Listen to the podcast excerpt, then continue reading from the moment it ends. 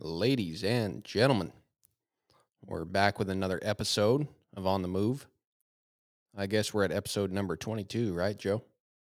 Yes, sir. Deuces. All right. Man. So when you guys listen to this, we'll be knocking on Thanksgiving coming up on Thursday. And so yeah, Joe and I just just the two of us this week. We uh had a couple of magnificent guests lined up. And things kind of fell through, so we'll catch them later on. But we've been having a lot of fun um, having people on the podcast and reflecting on life and talking about things. But coming up to Thanksgiving, we we have that on our mind. We're thinking about all the things we're thankful for and some of the lessons we're learning this year. And you may find that we talk as experts at times, but really, it, I don't know about you, Joe, but I feel like sometimes just getting the thoughts out of your own head and, and in a format where you know people are going to listen to it, it uh, makes you think a little bit, makes you dig a little deeper, and you don't you don't always say things that you believe. Sometimes when you know nobody's listening and it's certainly not being recorded, you have this freedom to kind of just spin a yarn. But when you know that you're making a podcast, as much as you and I talk, and, and I, I certainly approach this as you and I having a conversation, um, it's still easy to think about the fact it's being recorded and it and it challenges you to uh, speak with truth and and speak the things you believe or you're learning and and really be honest with yourself. So I enjoy that aspect of some of these podcasts where you and I just kind of talk about the stuff we're thinking about and going through. Yeah, man. You have to have conviction when you're talking in a set, setting like this. You have to really say what you mean and mean what you say because like you said it's recorded and and going out on the internet. So it does kind of up the ante a little bit and yeah, we definitely again, I, I feel like you just have to act like not act like you're the expert, but you have to say things in a way where you truly mean what you say, you know? Um, and we're not the experts. Part of the reason we have this podcast is we're trying to articulate things and figure it all out.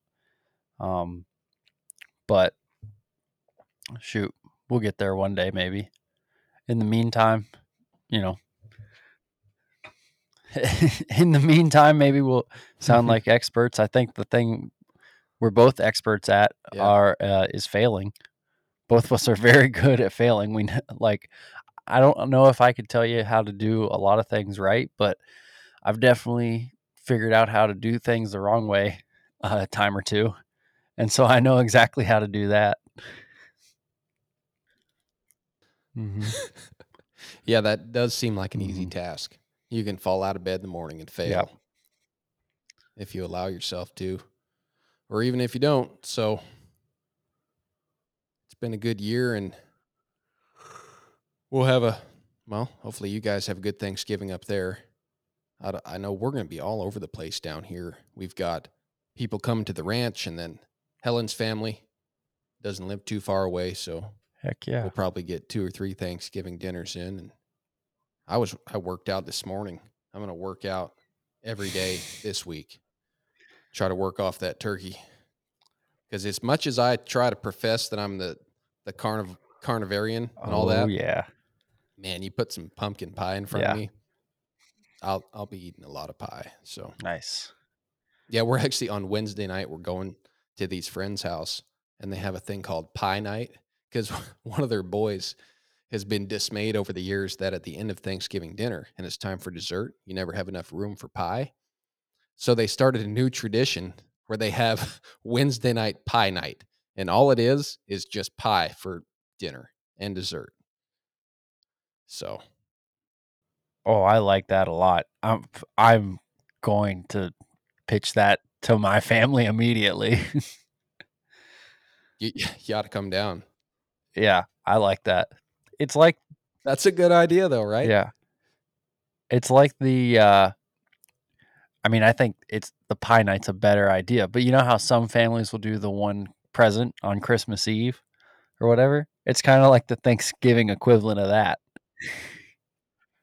Yeah. Exactly.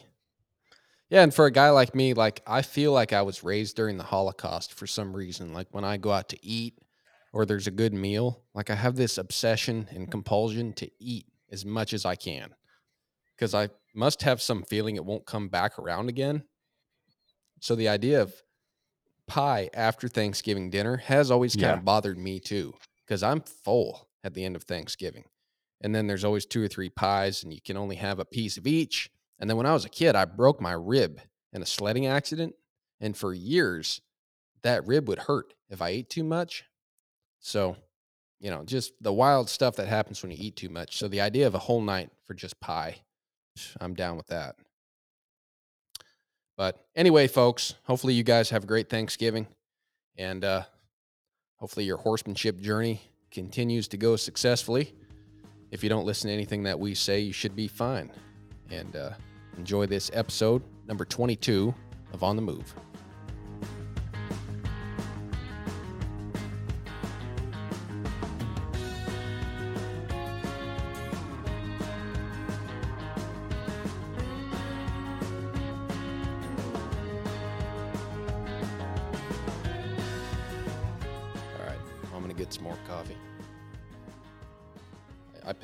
Bag of uh, Black Rifle coffee the other day. That's the first Black Rifle coffee I've actually bought, and it was the. Uh, I bought it like I buy the dog and cat food here.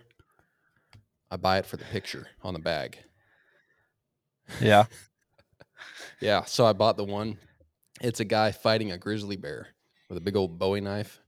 It's called uh, Kodiak Attack. It's pretty good. Oh yeah. But yeah, the, the picture's those. the best. Yeah, I'm gonna frame the picture when I get done.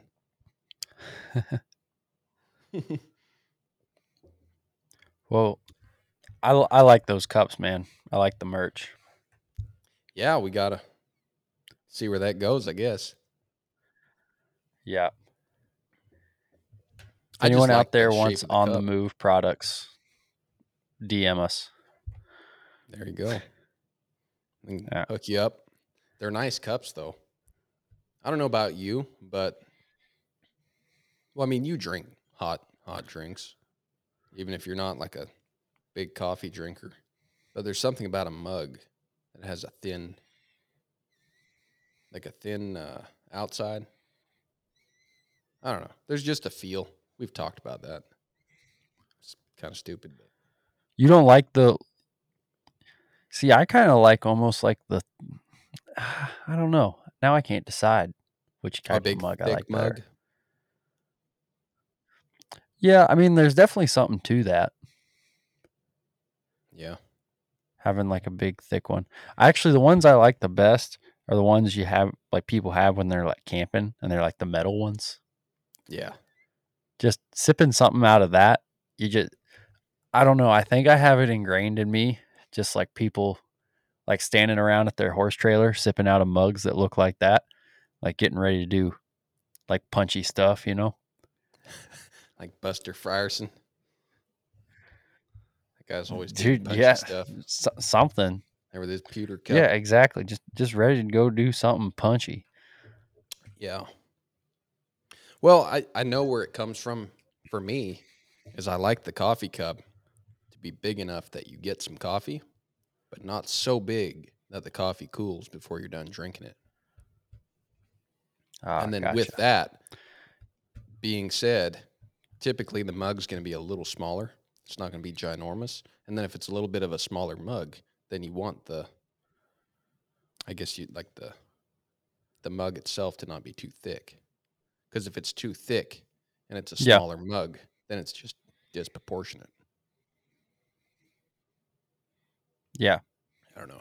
yeah it's almost like a like a shooter glass at that point Yeah.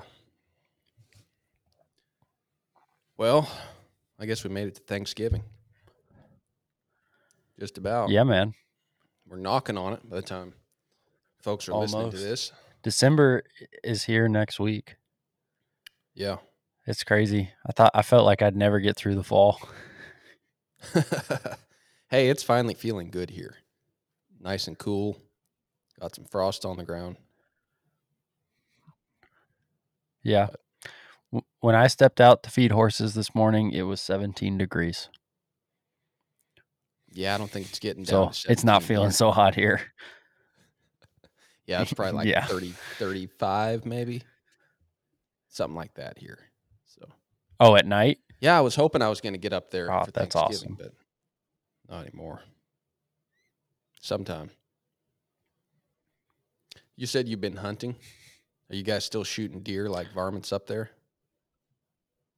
Uh, yeah. Well, uh, the first day of rifle was Saturday, so me and my buddy went out this afternoon, and I don't know what it was, but we saw eleven bucks.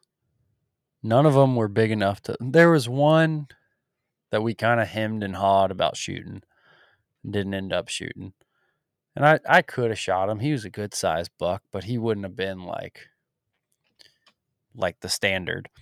Um, so we saw like 11 bucks and then just a bunch of like yearlings.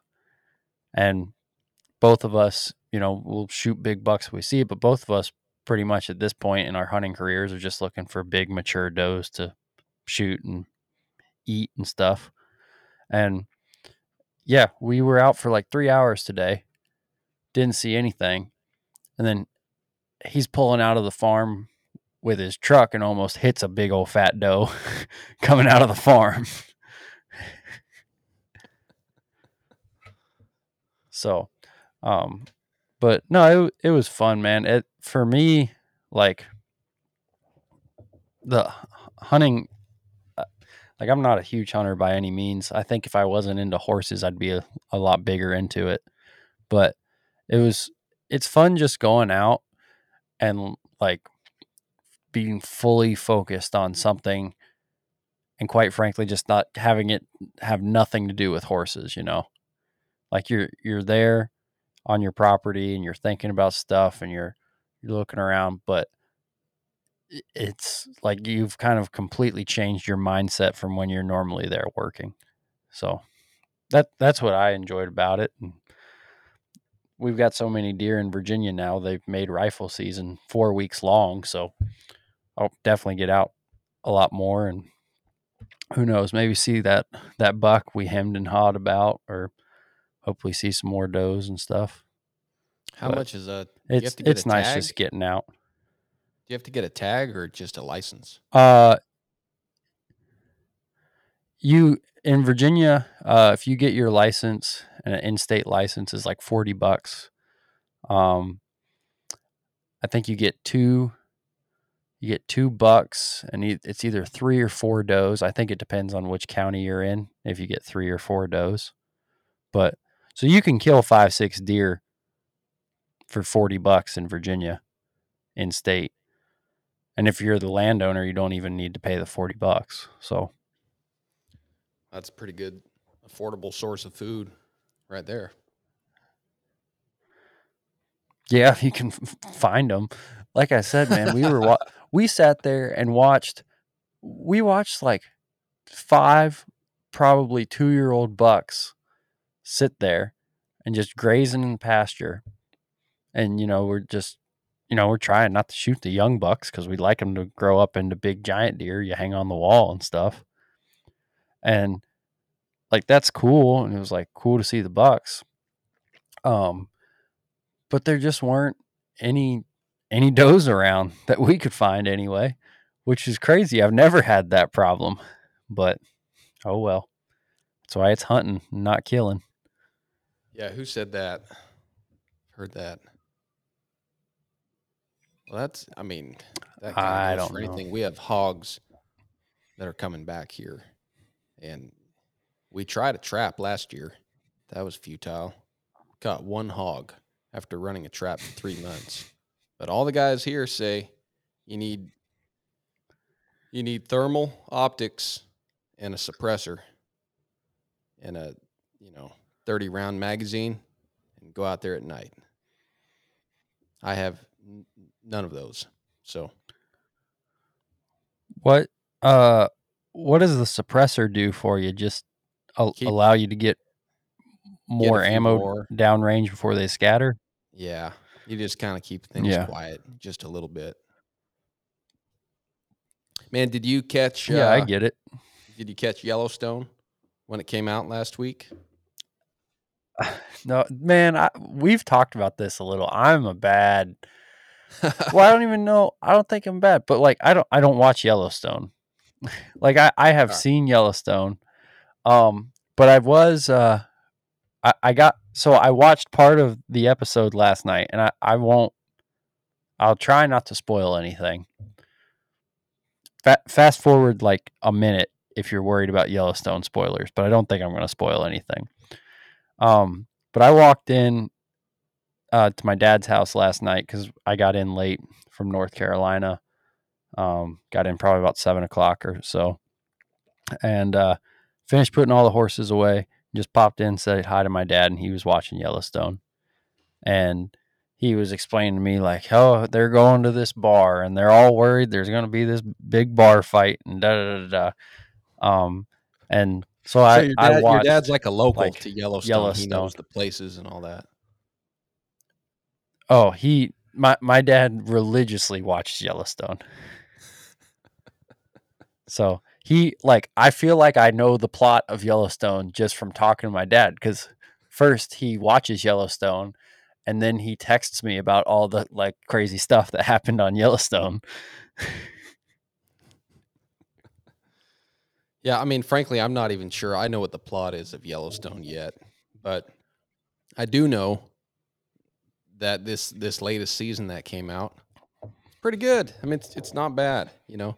And they've got like Lainey Wilson in there, so Taylor's always incorporating these, you know, country artists or these cowboys and stuff like that. But there's a funny scene in there. Basically, if you're talking about shooting critters that are coming on your land, there's a very important lesson that's learned in that episode. oh man. Oh, we yeah? have that problem here on the ranch quite a bit. And uh so so Bill Bill watches it a little bit. So he he caught up on that episode. So we had a good laugh about that the other day. But um but anyone that's seen it knows, and if you haven't seen it, it's pretty funny. But it's kind of like one of those like, oh son of a buck moments, you know, um, that had to do with getting a little too zesty with the pest control. But all right, I'm going Pendleton, man. Yeah. Uh, coffee and then Pendleton. You are a cowboy. hey, we gotta gotta walk the walk on on the move. So Yeah, absolutely. You'd hate to hurt our image. yeah, well, and then they're doing another spinoff. They did 1883. Now they're doing a show called 1923, and it has uh, Harrison Ford in it. I saw that. That's gonna be kind of interesting. Oh, Harrison Ford is going to be in. And and aren't they eventually going to do a four sixes spinoff with the one guy who They were talking about that who went while. away and then Jimmy. became a cowboy? Yeah. Yeah, I don't know. What's his name? Jimmy. Jimmy. Yeah. Yeah. Yeah, I don't know. Yeah. Um, I, did you see? but uh, yeah, the Buster 1923 one away? that'll be interesting. Yeah. Did you see? Maybe that's Oh, not even news. are you serious? Buster, yeah, Buster Welch passed away. Um, well, it was this year. Um, yeah, but it's it's interesting. You know, they got him on the show near the end of that uh, season four. He appeared on Yellowstone at least once Huh. or twice. Yeah, back in Are you, June. are you looking it up June 12th. in June? Okay. Yeah. Um gosh. Gosh, And then gosh, we lost uh, the Queen this year, and we lost Buster Welch. Dang it. yeah. Who um yeah, he died at 94. Good day. Hope I lived that long. They got that older other guy who's like a a four sixes guy. He's older. He's been on like Dale Brisby's podcast and stuff. oh, Boots O'Neal. And yeah, Boots O'Neal. That's the other guy. I th- when I think of like kind of old cowboys from Texas, I think of those two. I don't know if they had boots on Yellowstone, but they did talk about him. I think oh, his, Oh, I'm- name dropped. Yeah, I'm not saying I. I. I don't think he's been on Yellowstone. Yeah, but I I was just having a stream of consciousness, you know, yeah, and not really saying anything relevant to the conversation.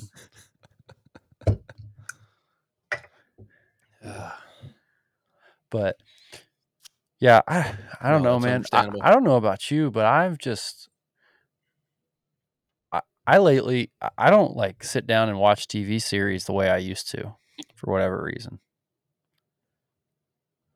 yeah. No, I feel you. I we don't watch much Which- either. But don't know. Helen and I made a So- point of sometime- when we knew that was coming out. Yeah.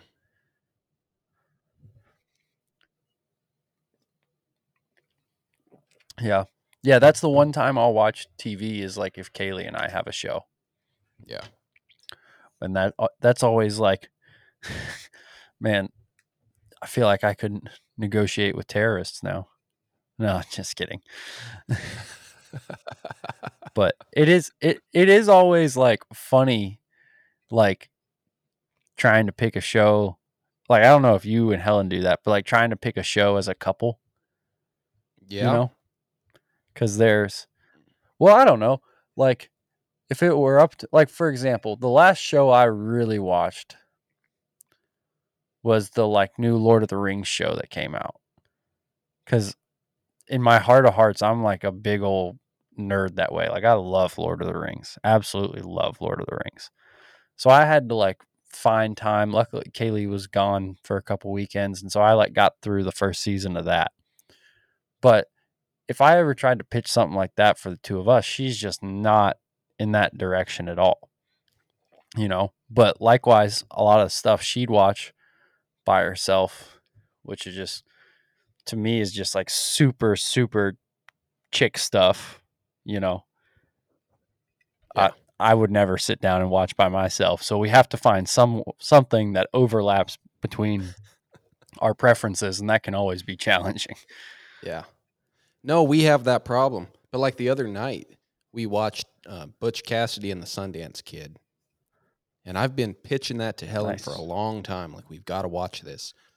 And she was always kind of like, nah, I don't want to see that. You know, we finally started watching it. And I mean, she was riveted all the way through. Because that's a classic. I mean, that's a. She was like, How many times have you seen Yeah. this? I was like, I've seen this like seven or eight times. Yeah. That's a good film. my next my next pitch for Kaylee is going to be Lonesome Dove. I I think she would really like Lonesome Dove. Oh man, that's funny So, because 'cause Helen she- kept talking at first during Butch Cassidy and the Sundance Kid, and I was like, "Hey, shh, got to be quiet. You got to Yeah. listen to the dialogue. This is not about the action. It's like Lonesome Dove." And she was like, "I haven't seen that either." So, same here. Oh gosh. Yeah. Got man th- this is like absolutely beating a dead horse, but dude, how good is Lonesome Dove? Like every now and then I'll just think about Lonesome Dove and be like, "Man, I wish I had the time to just like sit down and Yeah. watch that." Oh, it's amazing.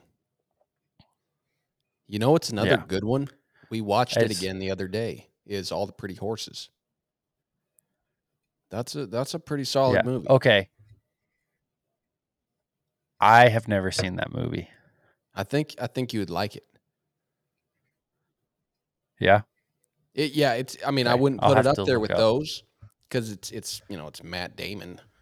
About his only redeeming quality is that he was in that movie, but it's um, it's good though. They tried, and I feel like they tapped into that that genre of western where it's a lot of dialogue, a lot of character. Really tells a story, kind of like paints a life of these guys, and you think about their lives and what they're thinking, what they're going through. Yeah. Well, I yeah. Matt It has the kid in there Penelope from Cruz. um, oh, I like Penelope Cruz. yeah. And then you ever watch Sling Blade with uh No, I've Billy never Bob? watched Sling Blade. oh, but hey, now that's a good movie too. And uh I know what that movie is, but it's the same kid from Sling Blade, is in all the pretty horses. He Okay. reminds me of that kid. Remember the kid that Tinker brought to the branding that first time I was here? Cole. Uh, Colt, Cole, Cole. Yeah, He reminds me of Cole. Real rough and ready kind of kid. yeah, Cole. You know that was what we always say. He was forked and punchy. Huh? yeah. Forked. And He, I am forked and I am punchy. punchy. Heck yeah. No, he was that Absolutely. dude. That kid was a gamer. He came to play. Absolutely. I I I I liked his energy a hundred percent. Oh yeah, yeah. Like you had to save him from himself every now and then because he would get in there, and Yeah. he had all his fingers. Well, that going on. yeah. I you know, I I tell people this all the time though. I, I don't know about you, but I feel like it's easier to get someone who's doing too much to dial it back down a little bit. And this isn't anything. Someone who's doing too much to dial it back down then get someone who's not doing enough to do more. I'm with you. Hey, that's Yeah. what we were just talking about. So you know, with like the other business stuff. Um, well, like the thing I'm getting into, and like if you don't know how to do something, yeah, you can get some advice and ask as many questions as you want, but you have to get out there and do it. And you won't know. yeah. You don't know what will come of that. Like that's what I was the other night. Helen and I were talking about that, and you you listen to all these success stories from people, um, all walks of life, and even the success stories behind some of the big brand names we know today.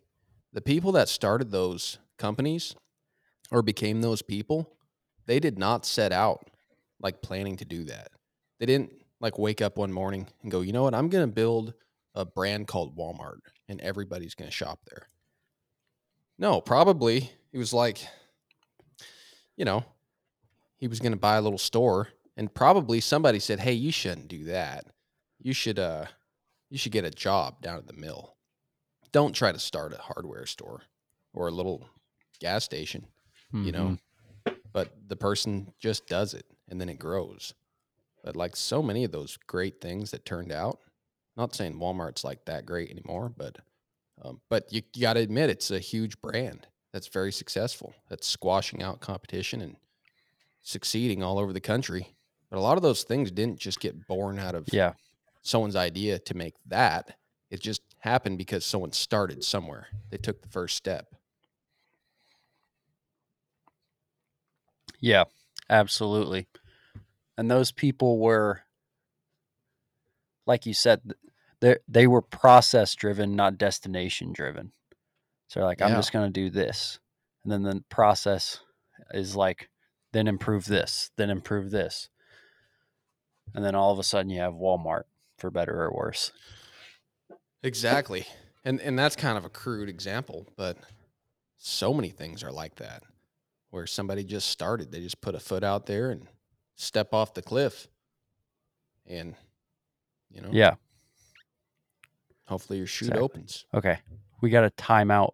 We got a timeout for two seconds. I'll be right back. Yeah, I was actually thinking about that um yesterday. Um so I went down for the weekend and they had like a little uh they called it a play day. Um like a polocrosse play day. And we went down there um Saturday afternoon to North Carolina and then played some chukkas yesterday. And the whole time I kept telling myself, I was like, do not, like, don't even think about what the score is. Don't worry about the outcome at all. Just focus on like two things and just make sure you do those two things. Because I, I know like a personal flaw of mine. And I mean, anybody who has any sort of vision, they start like pursuing something and then they they immediately think like, well, what if I succeed and do all this great stuff and da da da da, and like, it kind of like Walmart. It just gets bigger and bigger and bigger and bigger. But you do that almost to a detriment of not focusing on the like one step right in front of you. You know? And that's like any anytime I play well, play sports, work with horses, um, you know, rope, anything like that, it's like no, just focus on the detail that you need to improve on right now and don't think about the whole thing. Because if you just focus on these details, the whole thing will start to fall into place, you know? Yeah. Yeah, Bill and I had a good talk about that the other day. We were riding in the afternoon when he got home. We were just talking about like the more you ride and also how much it helps to have some horses that get a little further along. But like the more you ride them, you ride new colts and you ride horses in between, and you keep proving that process to yourself, you keep seeing horses that that finally shape up and it, and what you're working on finally comes through because you've been allowing it to allowing it to happen. You're fixing it up and letting it happen fixing it up letting it happen. And the more you do that the more you believe it. So the more you're willing to just get small changes and like you're saying like work on what's really important and work on what you can control and you don't try to work on that stuff you can't. And then each horse could get better that way. And every time you get a new horse you don't try to do the advanced stuff. You only work on the stuff you know you can control at that stage and you perseverate really and get it good or get your changes good go on to something else and then and but it's hard to do that if you haven't seen a horse like start to what is that? When you when you keep fixing it up and letting it happen like the more times you see a horse come through. Like the way i said it to him we were talking Mhm. and i said you know bill like i think i'm finally starting to believe that these guys think about this stuff when they're out there in the pasture. Like you can hear that to your blue in the face and like i've heard that from day one. It's in ray's book think harmony with horses. It's in all those books but it's really hard for me to believe that it has been for years that when i work with a horse that he'll think about how i worked with him and what we worked on and then he could even make a change the next time i get him out and i was like bill i think i'm starting to believe that more and more and Yeah. Yeah. Cuz Yeah. I don't know about you, but from like a pure Yeah, if you were to just like take I guess what you'd call like the logic side of your brain, you wouldn't necessarily believe that at all. I I, I feel like I was have been I, I feel like I'm in the same boat as you. Like there's been a couple times, maybe even in the past couple weeks, or maybe the horse has like the weekend off. And you get him out on Monday and you're like, man, who has been working with you? You know? Um, and it doesn't happen all the time. Sometimes I get them out and I'm like, God, this is going to be Groundhog Day until the cows come home, man. We're just going to do the same stuff over and over and over again. Oh my gosh. Um, but then, yeah, you get those breakthroughs and you're like, man, you're, when I put you up, you were on step five and now you're on step seven. It's almost like we haven't even talked about this other stuff. You're just kind of filling in the gaps already. Yeah At least th- Yeah, that's and- how and- I would. That's how I feel about it. Yeah, because I think there's like a blind belief you can have. Like I, I think I've had I have that.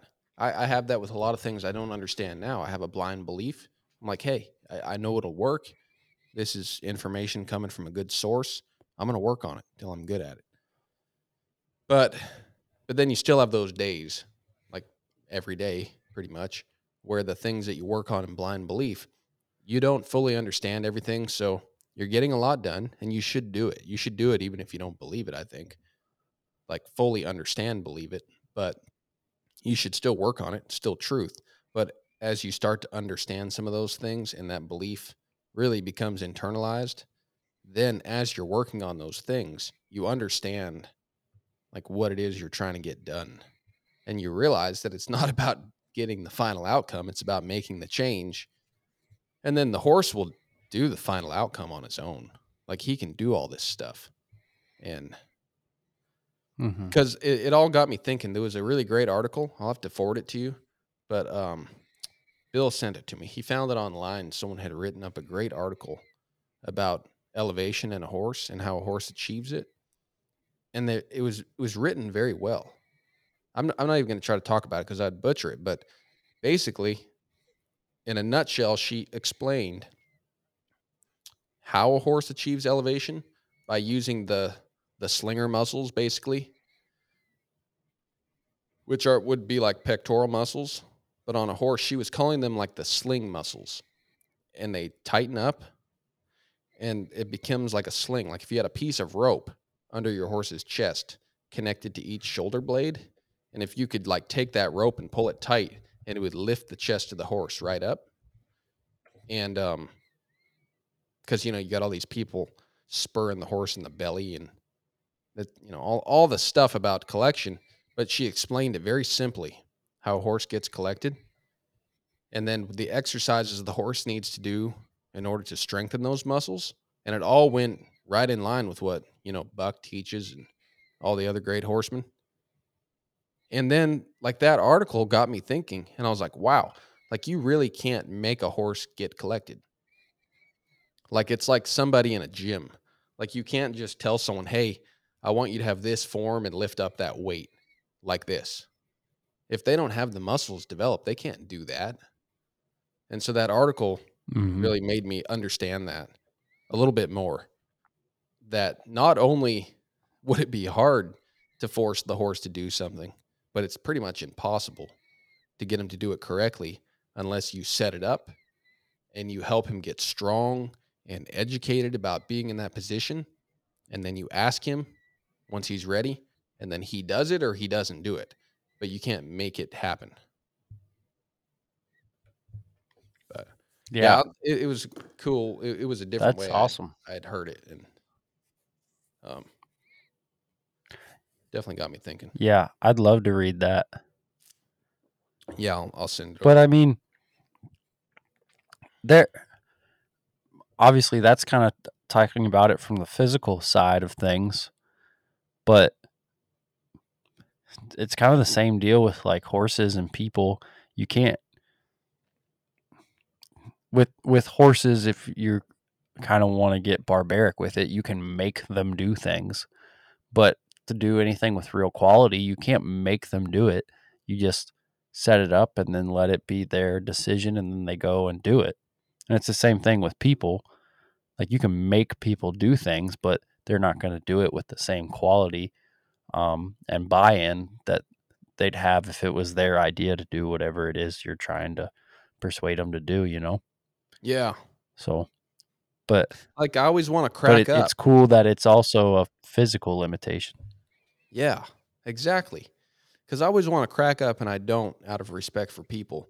But you know, when you talk to a client sometimes, and they say, "Yeah, can you just get him? Can you like soften him up some more?" Or they talk about when they ride, they're like, "Yeah, he's pretty good, but I just have to soften him up." And I get once I get him softened up, he's good. Like that's a simple one, but a lot of examples where people talk about getting their horse better, and they just say, "Yeah, I, you know, I'll just soften him up, or I'll get him bending." But it's not like you're not going to get him softened up.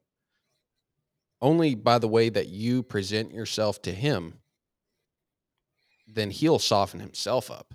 He'll get soft for you and he'll reach for you. You're not going to soften him up. It's like they're thinking about it like he's a piece of rubber that's getting warmed by a fireplace. And just the more they bend him, the softer Mhm. he'll get. And Yeah, I, I guess even though I know that's not the way, sometimes I think I can approach these exercises the same way, where you think, well, I'll just do them a lot, and um, he'll get better. He, he'll cover for me. He'll get better at it. But that that's Yeah. why some of these guys advance so quickly at this because they understand that better. They understand how to present themselves to the horse. So it's not them softening him up. The horse is softening to them because of the way they present themselves.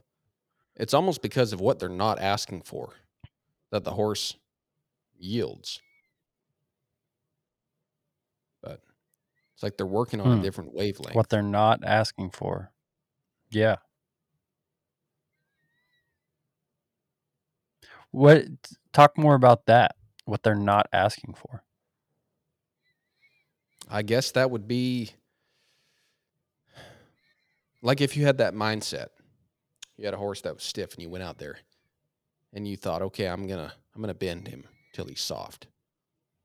But you're not thinking about how you're presenting yourself to him or you don't even understand maybe that his mind isn't with you or his feet are all locked up.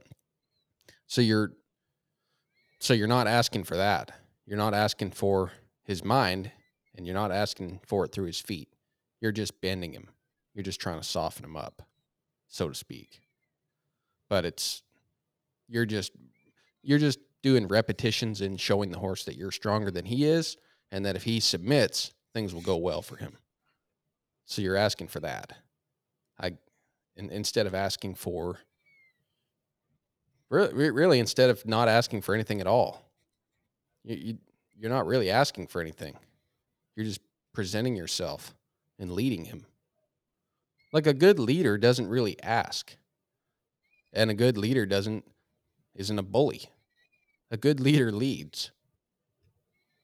And if you're actually a good leader, then when you look behind you, you'll have somebody following you. And it seems like with a horse it's not much different. If if you become a horseman, then you don't have to beg if you're a horse. And you're not a tyrant either. You present yourself and um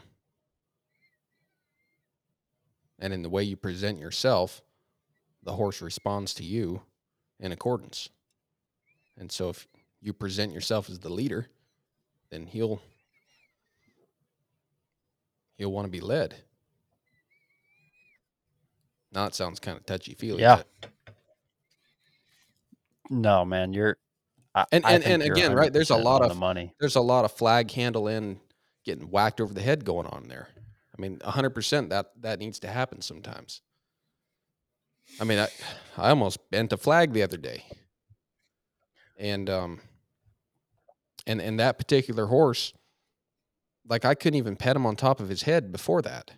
And he was better to pet on the top of his head by the end of that week. And I mean, it, it Mhm. wasn't pretty.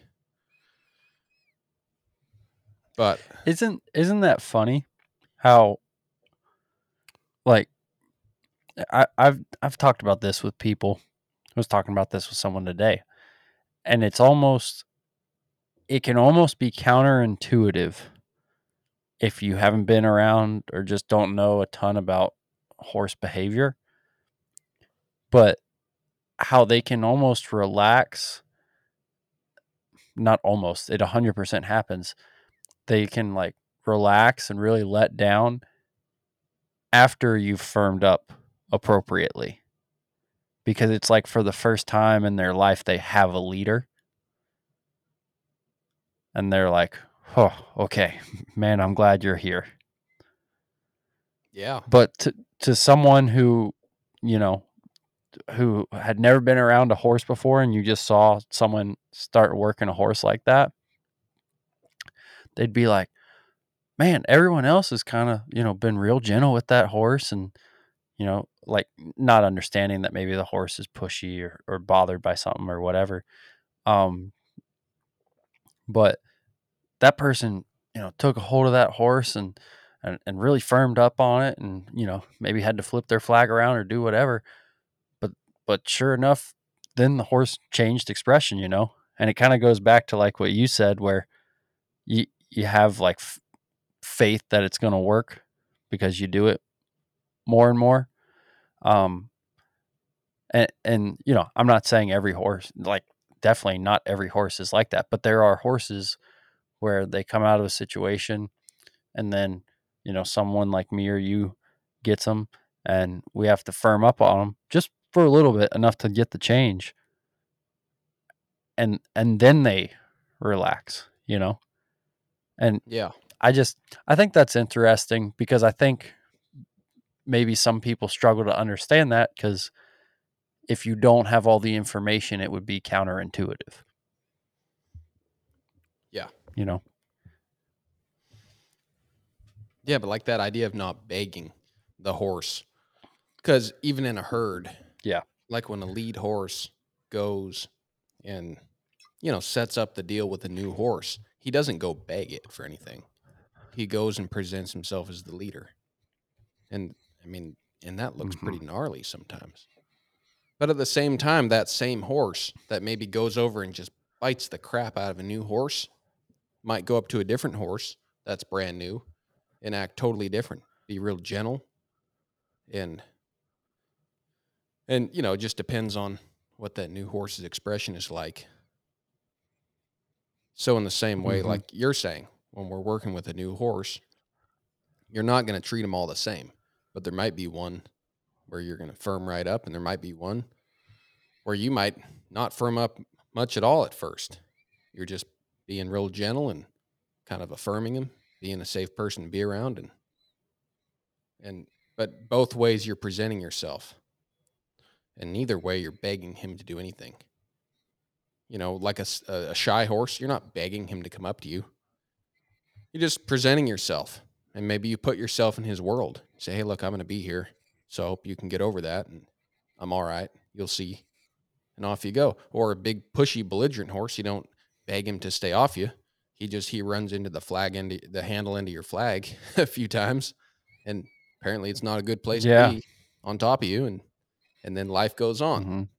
And it's like in both ways, all you did was you inserted yourself into his life and then just inserted the fact that you're going to be the leader. And, mm-hmm.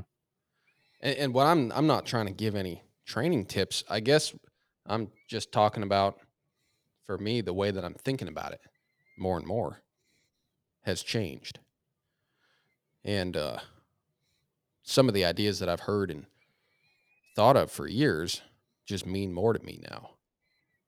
I believe them more. Yeah. Yeah, I totally agree with that. It it uh, kind of goes back to and and this isn't unique to horses, just people are like this. But you know how sometimes we've been talking, you know, said there's a lot of horse academics in the world, but there's not a lot of horse practitioners because you know, reading reading whatever on the page and and you know knowing all the ray hunt quotes and all that stuff that's good. It's really important. But the next level of that is like what you're talking about kind of applying it and through the application achieving a deeper understanding of it Yeah. and and it's one of those deals where there's almost there's only so much talking about it you can do Yeah. which kind of circles back to like the Walmart thing, right? There, there's only so much like sitting there talking about like, you know, w- what kind of company are we going to build? Da da da. At some point, you need to just pick a waypoint and start heading that direction. Yeah. Well, like, so I was uh, listening to something today, and then I started, I had a little time driving something. So I started doing a deep dive on the idea of postmodernism. I hadn't looked into that whole thing very much. I hear that a lot. And I heard a cool explanation and, um, or, or a way of thinking about it that, you know, whatever you think of postmodernism, you know, that this person's defense was for was against it. And he was saying that like you know a, a- satellites have not been put into space based on the principles of you know postmodernism. So somebody can be all about that all they want but it's kind of an unfounded belief. In fact the whole idea is to degrade um common belief and look outside the box. So, I mean, looking outside the box, there's nothing wrong with that. But like you're saying with horsemanship, there's a certain point where you could pontificate so much that now you're off in the land of Oz. You haven't even, none of these ideas are even founded. So, you know, have fun pontificating. But if you're not getting out there as a practitioner and making those ideas stick, really founding those ideas, then it's just a bunch of nonsense.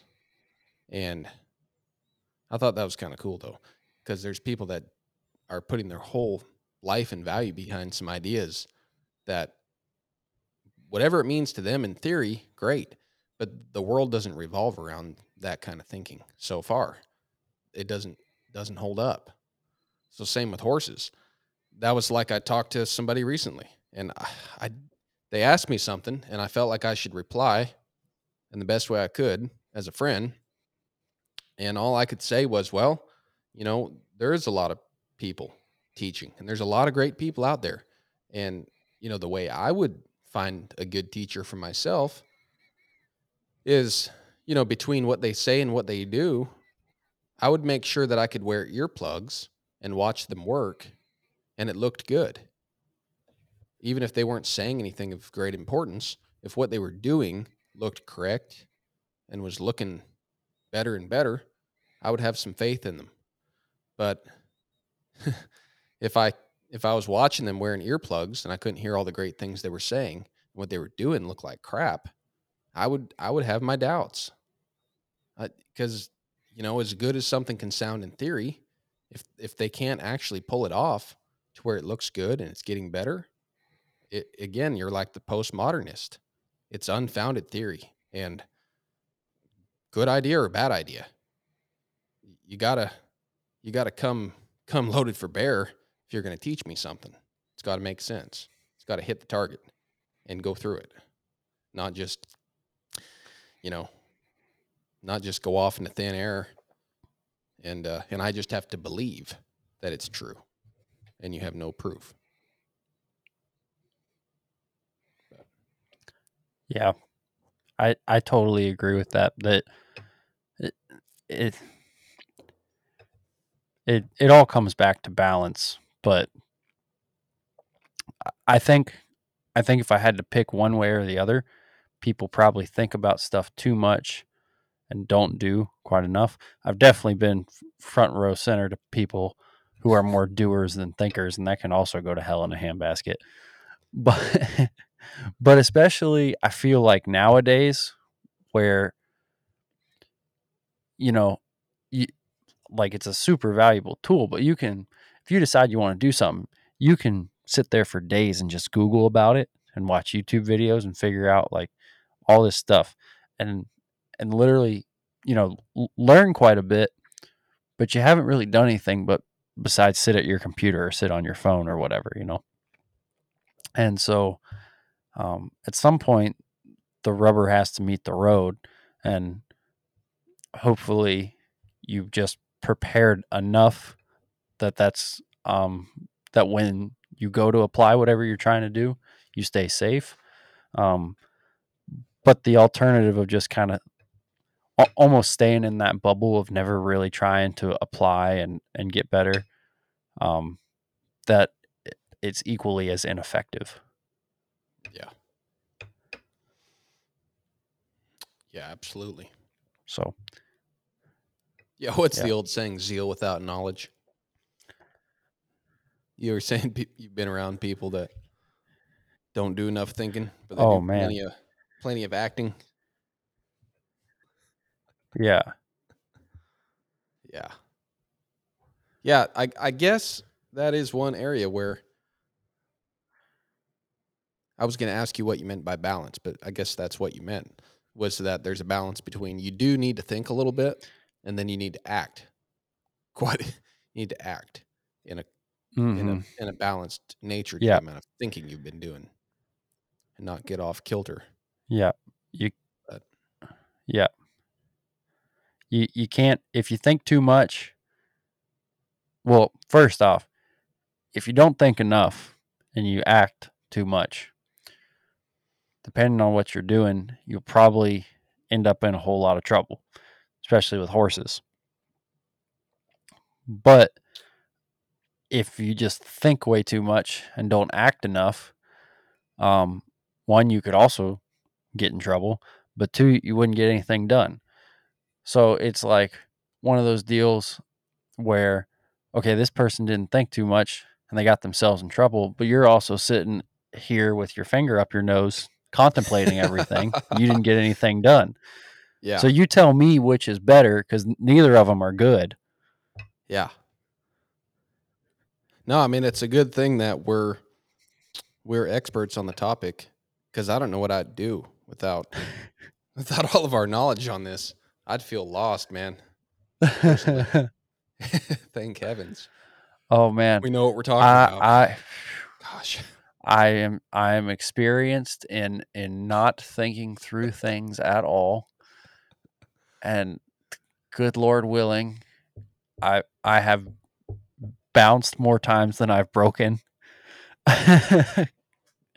Yeah. Uh, but but there have also been other things. I mean, like in my life, maybe maybe not with horses, but gosh, like you know, life decisions or other things where you just sit there and you think and you think and you ponder and you ponder, and you just you can like let opportunities just go right by you because you're not Yeah. willing to grab a hold and and do something with any of them. You know. Yeah. So it's, but I get, I guess that's, I guess that's growing up, being, uh, becoming a, a more well balanced, better functioning person is what, what can you, uh, know when to hold them, know when to fold them, man. Yeah. Yeah, that's uh it's an important like you said, trying to you know, grow up. An important part of becoming a functioning adult in society is understanding that risk versus reward assessment where you you like you do some thinking, then you get out there and do some doing.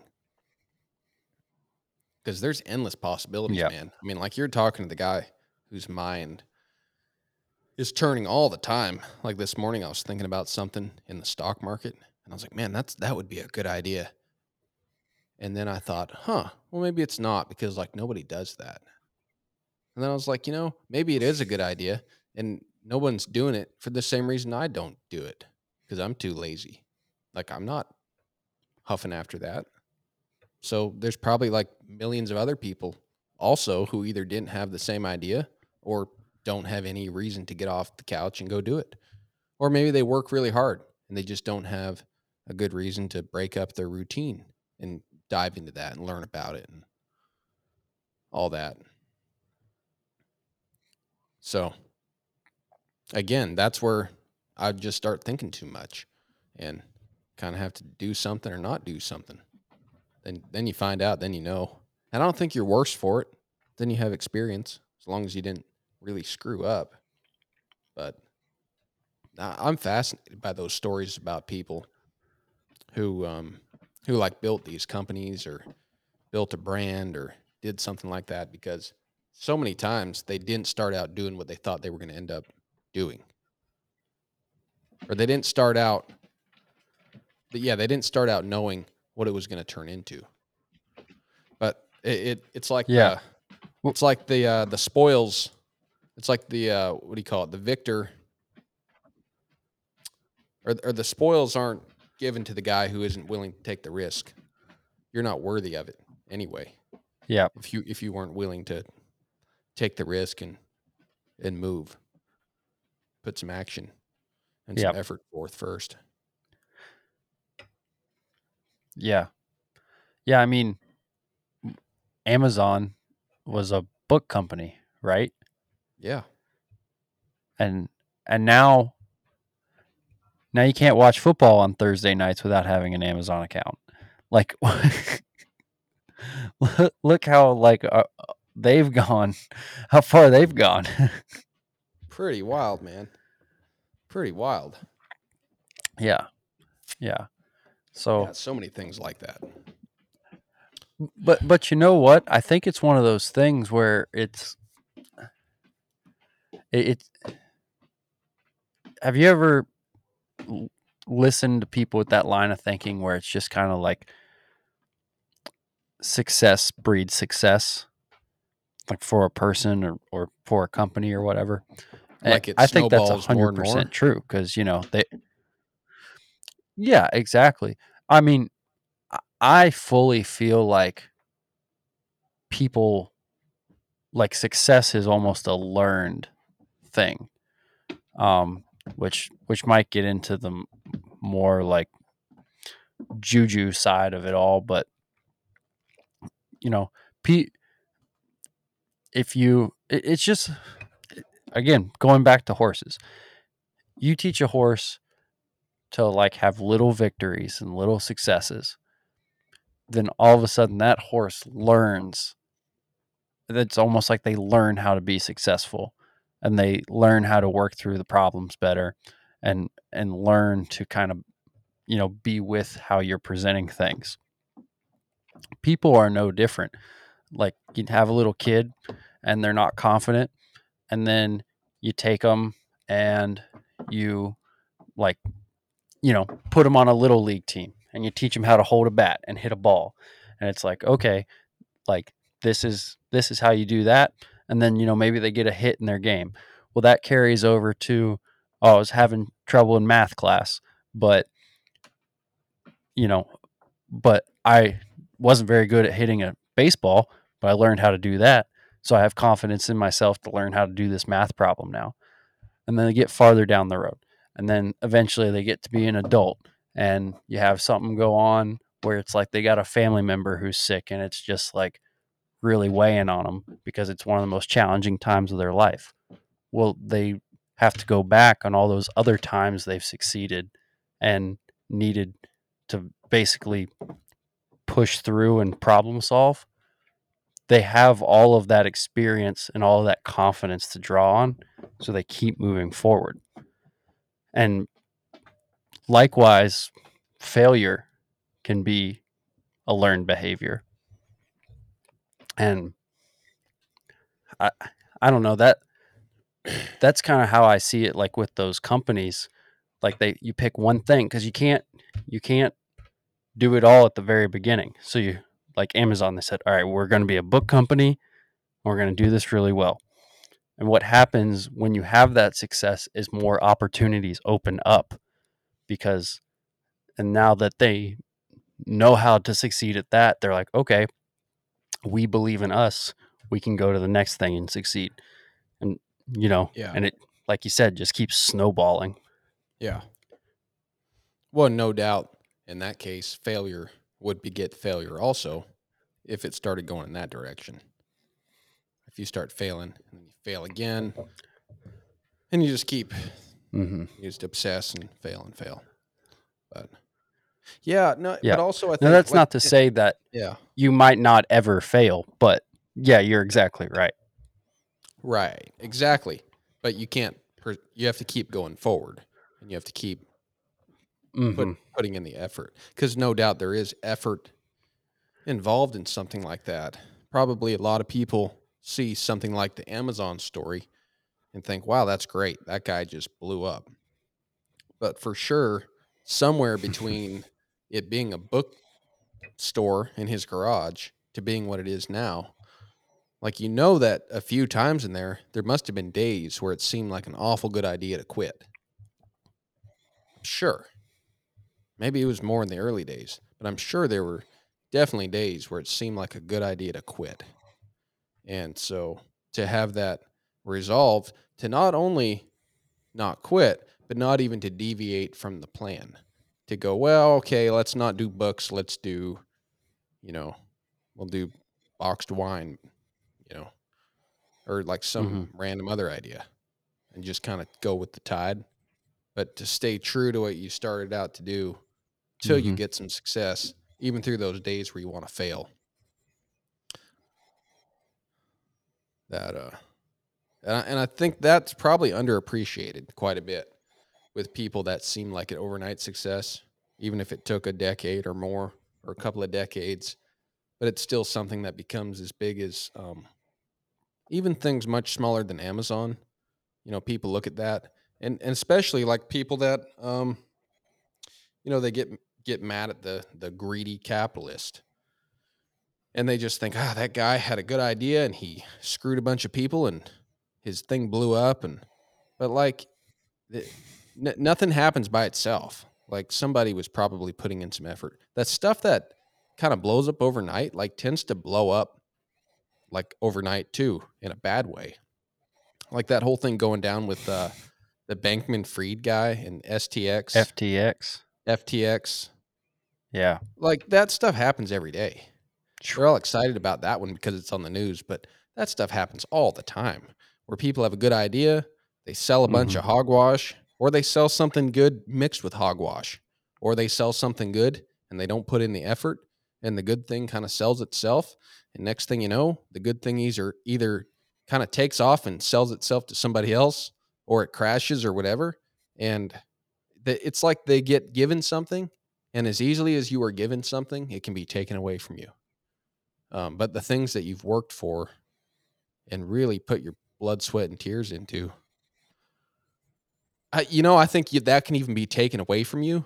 But the thing that you still have is the lessons that you learned building that. You're still left with that. Like you said, how success snowballs. Absolutely. So when you have some success, then Mhm. you're like, "Hey, I can do this.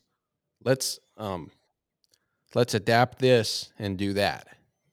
So even if you build something and you lose it, you still have that feeling of success and you're like, "Okay, well, we'll just start over again."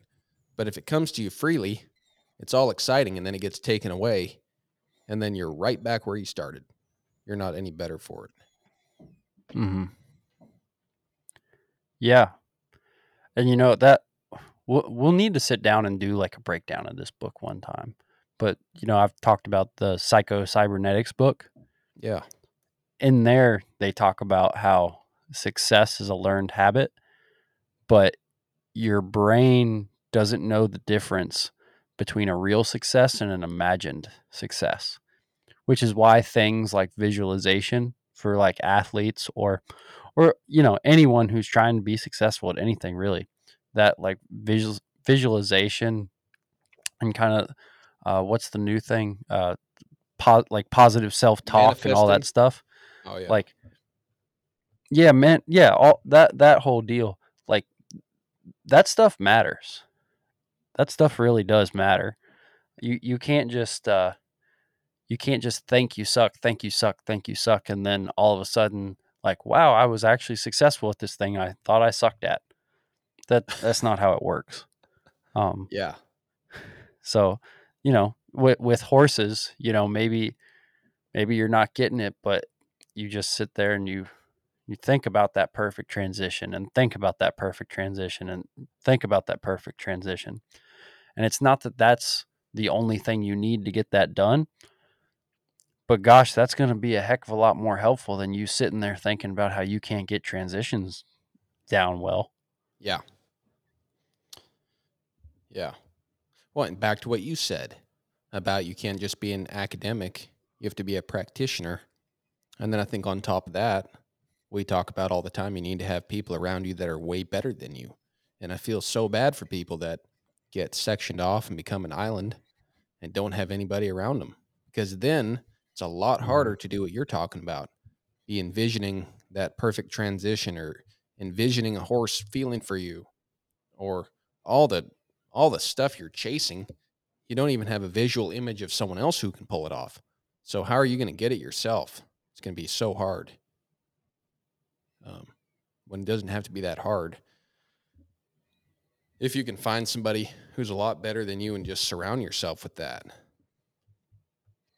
Um, and, and i get it. I mean i think that's a normal human tendency. It's easy to want to be around people that are a little bit worse than you because then you're the guy. You're the shit you know you can do the stuff and they can't.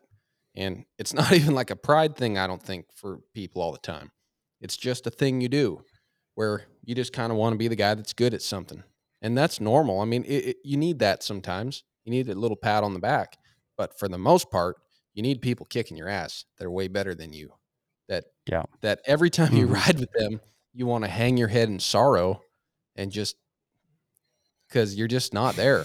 It's good for you because nothing, Absolutely, man. nothing makes you want to reach like not being able to pull it off, not being able to deliver, and uh, man, I- like I, I know for me that's the biggest thing about going to the clinics or or just getting around these guys that are better. I mean, you can ask them questions and learn all these technical things, but just being around greatness is so important.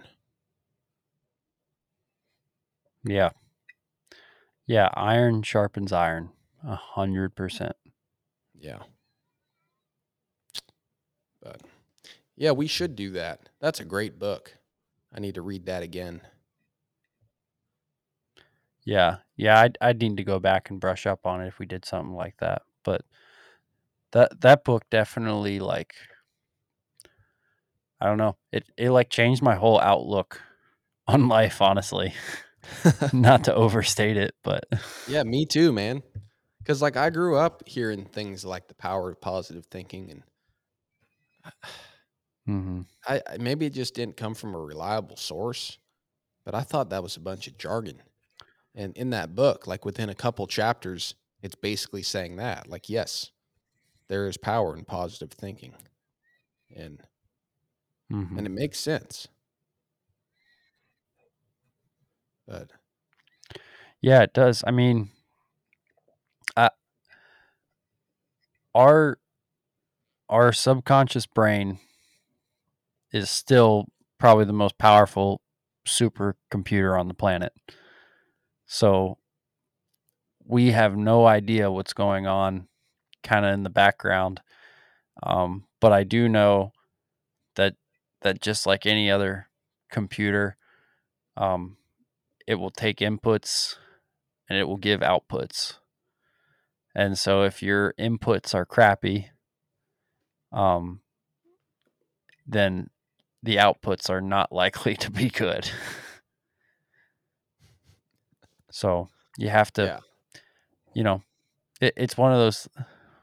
Again, we keep saying it. you- It's not the only thing. There's lots of things you need to do to be successful.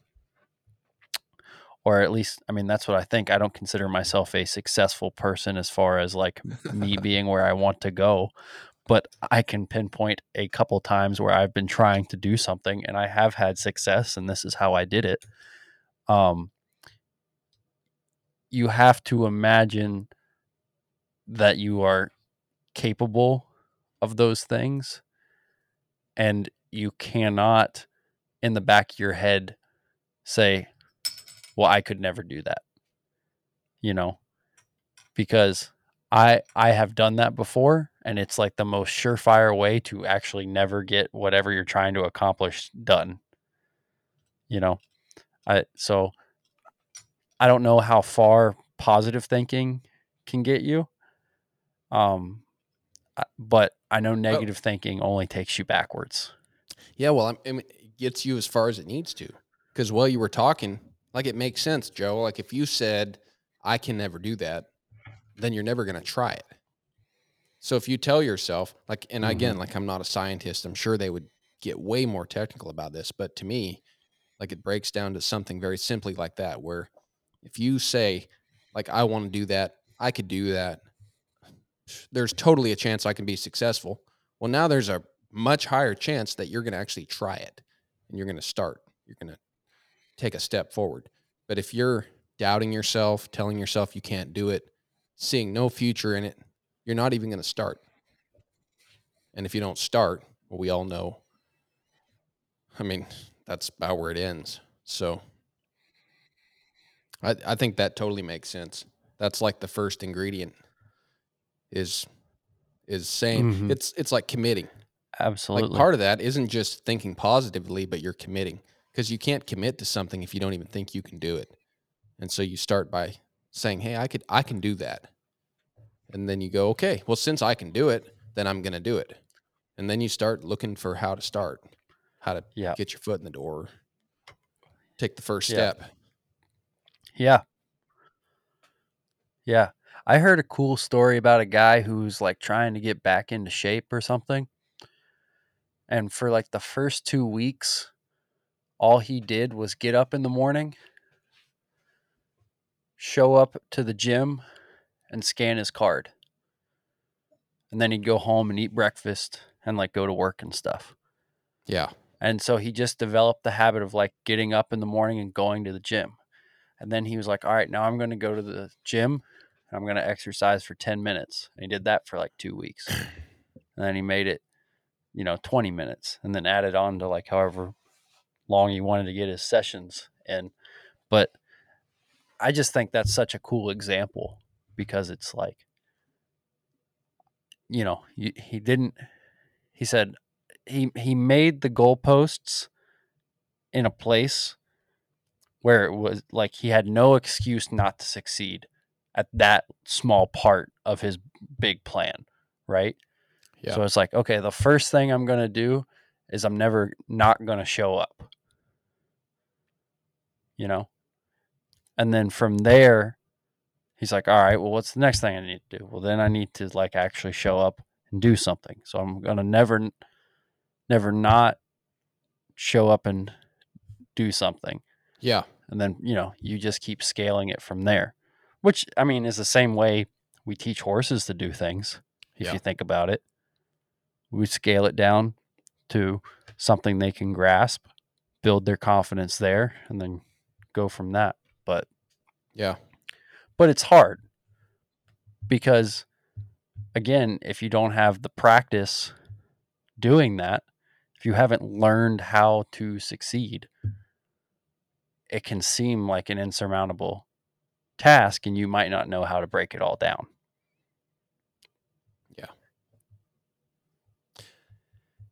Yeah. You know what's a good example of that is um, actors, like some of the more successful ones. A lot of times you hear their story and they're like, well, I wanted to become an actor. So I just went to Hollywood and went to a set, showed up. I was a stagehand, didn't get paid. I volunteered. I just kept coming back every day. They'll be like, yeah, I worked on such and such a movie, worked on the whole thing, didn't make a cent. But this director saw me and I held this shade tarp up and someone asked me to say something or I tripped over a bottle of water and fell on stage and then it happened. But like they had to show up. Like if they didn't go there and get to that place Mhm. and then ask for a job, get denied, and say, okay, well, that's okay. I'll just work for free then. And um, like there's a real lack of that. And and what I I almost get indignant about sometimes is like when I tell someone I'm going to do something and they're like, oh, how much are you getting paid for that? And I'll like tell them, or I'll say, oh, oh, nothing. I'm just doing it. And like, oh, you shouldn't do that. You need to get more money than that. And they don't. But like to me, that thing is the thing I'm trying to do for free. Like I'm just gonna do it. I don't care. Like I want to be in that space. I want to be in that business space. So I have to show up to that space. I can't wait till there's a good offer. I have to just go over there and do it. And then go from there. But like to me, that's the first step. Is like going and showing up, introducing yourself, like being there. And if you get paid, great. If you don't, volunteer. Prove yourself useful. But like if you're not there and present, like no one's ever going to pick you. No one's going to offer you anything. If you're not even there in the first place, they won't even know you exist. Like no Yeah. one's to come to like Bumfrick, Iowa and knock on your house door and be like, "Hey, you know, we're looking for a a leading male for this this great role. We think you'd be great." They don't know you exist. There probably is someone in Bumfrick, Iowa, who'd be a great actor, but he'd have to go where someone's going to see him. And then that's like the same for any industry or any anything out there. Like, yeah, some people are born Yeah. into stuff, but most people, you have to decide you're going to do it and then go take the first step. And and then that's that thing. The first step might not be pretty, might not be very fun, but it's, that's the entry point. Yeah. Yeah. D- definitely at the beginning, when you're trying to get into something new like that. You you have to first make yourself self available. You know, availability is the best ability. That's that's what I've always heard. I like that. That's a good way to Yeah. put it. Yeah. Well, man, That's, that brings um, us. Go ahead. Oh, I was gonna say I just heard that um, from from like coaches growing up, talking about how important it was in sports to stay healthy, because you can there's there's you know people who are really athletic but they get hurt easily, and you know over the course of the season that doesn't do you much good. But yeah, it goes for anything. I think your example is better than that, honestly. But availability is the best ability. So you step one is always be available, and then you go from there.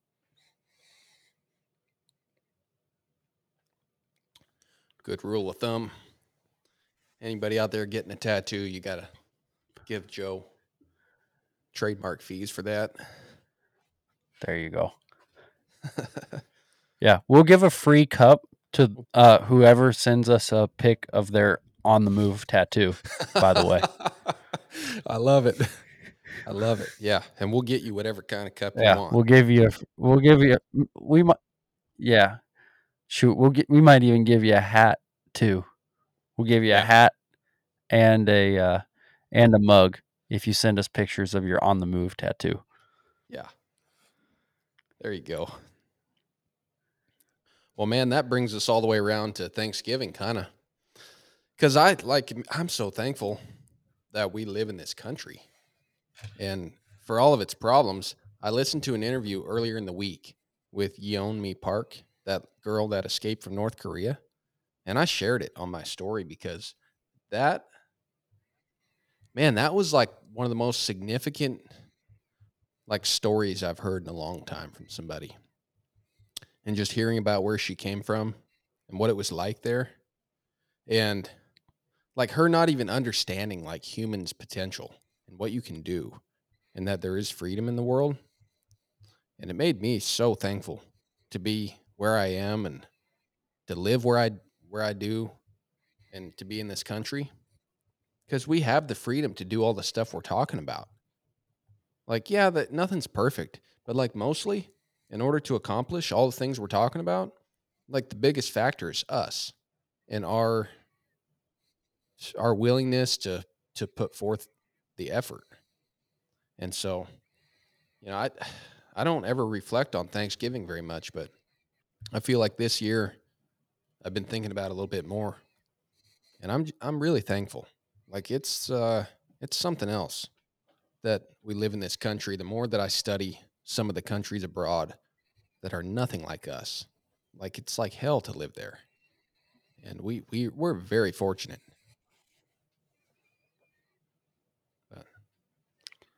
Oh my gosh. hundred percent, man. There you go. I don't, Um, even, I don't even think you could have a podcast in North Korea. no. Well, you could only they'd probably give you like three sentences to repeat over and over again. Yeah.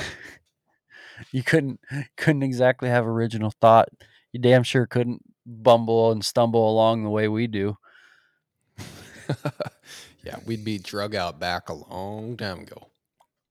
Mm hmm But no, man, I I feel the same way. I was thinking about how this week is Thanksgiving, and maybe it comes with getting older and stuff. But I I just feel way more mindful of what I'm thankful for uh, this year than I have in the past. Um, but gosh, there's there there's so many things afforded to us we don't even think about, and I actually Thanksgiving personally to me is my favorite holiday. Um, which is not most people's favorite holiday, but I love food, I love football, and I love my family. So that's all three things in that holiday. Um, but yeah, it is it is really nice to have a time to be really intentional and sit back and, and reflect on the year and reflect on what all you do have going on and that's that's good for you man because we don't you and i especially i know we run around at a million miles an hour. We're always uh, i think i speak for both of us we're always trying to do way more than what we can like physically have time to do. Um and maybe it's really easy for us to fixate on you know what we don't have or what we can't get done um so it's important to take a deep breath think about all the all the things we do have going on for us and and then keep moving from there Yeah. Yeah. yeah, it's easy to start fixating on the wrong thing because you're Yeah. so you want so much that instead of thinking about all the good things you are getting done and all the great just the privileges we have, you you just think about all the stuff you you aren't getting done. It can bum Mhm. you out big time. But I've been trying to do that more and more. Like when I get up in the morning, just being thankful to be alive and think about it. Like get it right up there in the front of my brain. Top of mind, as they say. Like, yeah, if you can have something top of mind, that'd be a pretty good thing to keep up there. Is that it's pretty great to be alive and to get a shot at life. And here yeah where we are. So I'm I'm very thankful. And and just to, you know, we talk about it all the time, but just to know the people we know and to be uh you know yeah, to get to be around the people that we know, make friends with them and all be pursuing something. And uh and it pers- pertains to so many other things. Like it's a great that's the cool thing like horsemanship. You know they say horsemanship is is one of the fine arts right? And um is that is that's what they say right? Something like that horsemanship is one of the fine arts. Absolutely. Yeah yeah. But it makes sense absolutely. because it, it kind of touches on so many aspects of one's life from your pursuit to failure to success to like being kind to being firm and uh so to like be a Mhm. good horseman more and more you realize you have to branch out. You have to be a better friend a better leader better communicator harder worker maybe a little less ambitious at times more hopeful at times like so many things. And then like you talked about um going and uh hunting you know or or like you go play you know you go running or you go working out or you hang out with your friends or you, you start a podcast with your buddy whatever you do you start adding some things to your life to like work on some of those things that you can't hammer into yourself while you're working with a horse Yeah. Yeah. Well, Buck always says that. He says it can uh, can feed your ego or it can feed your soul. And I'm I'm of firm belief if you're doing it right, it's feeding your soul. Kind of like all all art would, you know. Yeah. Yeah, and I, I remember early on getting really excited about this and just, you know, it was the holy grail and I'm going to get good with horses and boy, people are so irritating. like what a relief. I don't have to mess with people anymore. And then coming around to where like I told a friend that not too long ago. Uh, we were talking about this in depth, you know, it's getting late. We're just talking and I forget what we said leading up to it, but I was like, you know, like I'm coming to understand and really believe I will not be a horseman someday unless I get better with people. And my relationship with people, the way I treat people and interact with them and have care for people, like that needs to precede my skill with horses. And I really believe that. And I and I I I mean, you can talk to the people in my life. I think I still suck at it quite a bit, but I do know just that mindset has certainly enriched my life. Um, changed the way I think about about the big ball of yarn. Yeah. Yeah. No, I um you have to just keep working on yourself. There it's easy, especially for you and me, I know it's easy to just worry about the horsemanship because it's something we're obsessive over. And you need to do that stuff and you need to get better and more coordinated and have more feel and become more aware. But you have to work on yourself. You have to develop yourself. And it was like I was talking to a buddy yesterday. Um, people, anyone who's good at anything, part of the reason they're really good at that thing is because they're detail oriented and they know that everything is connected. Like this over here is connected to this over here. Um, you know, for example, the probably not going to be a great horseman if you're an alcoholic who comes home and yells at his wife. You, you you might, you know, you might be able to make horses do a lot of things. And I like I'm not I'm not trying like talking about anyone in particular or anything like that, but I'm just saying if you have a large gaping character flaw, whatever it might be, you are always going to have a ceiling on how good you can be with your horsemanship. And yeah. eventually you'll get to the place where the only way to improve your horsemanship is to work on the huge gaping character flaw. And the only way I know that is because I have huge gaping character flaws. And as slowly as they become less huge and um, less of a problem, then my horsemanship slowly, slowly improves. Yeah. Yeah, because you're just battling yourself. Like those mm-hmm. bad days when you get mad, frustrated, like you're, it's just yourself. Where where did I? I was somebody was talking about that, and they're talking about it being in your head. And when you can get, when you can start to understand that all that turmoil is in your head and you're you're fighting yourself that like you're finally getting to a good place. And and i don't i don't think that except for times like this.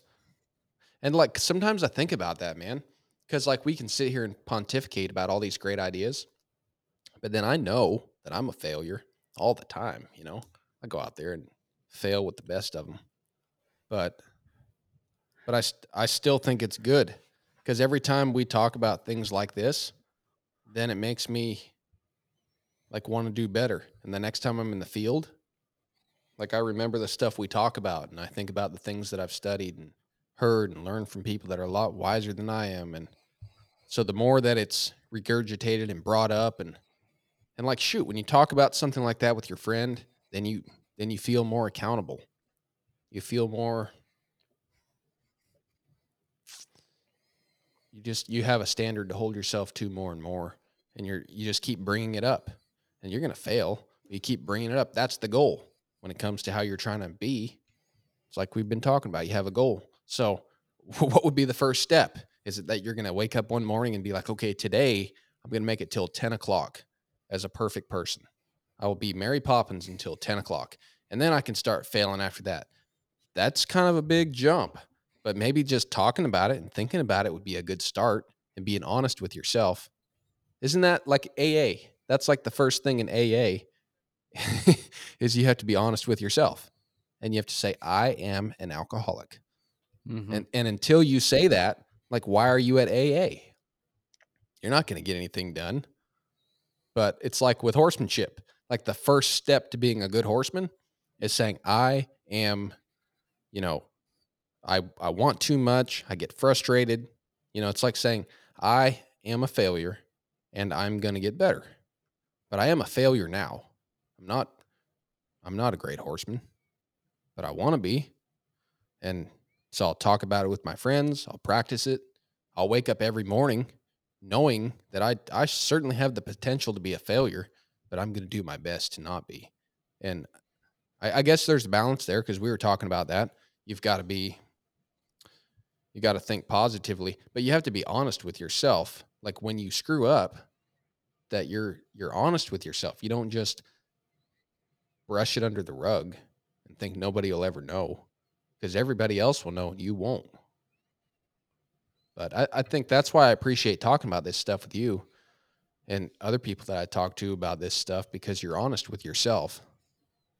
And then once you're honest with yourself, I don't see that as an excuse. Like the next time you're having a bad day to go, well, you know, they all know that I have bad days because, you know, they know me.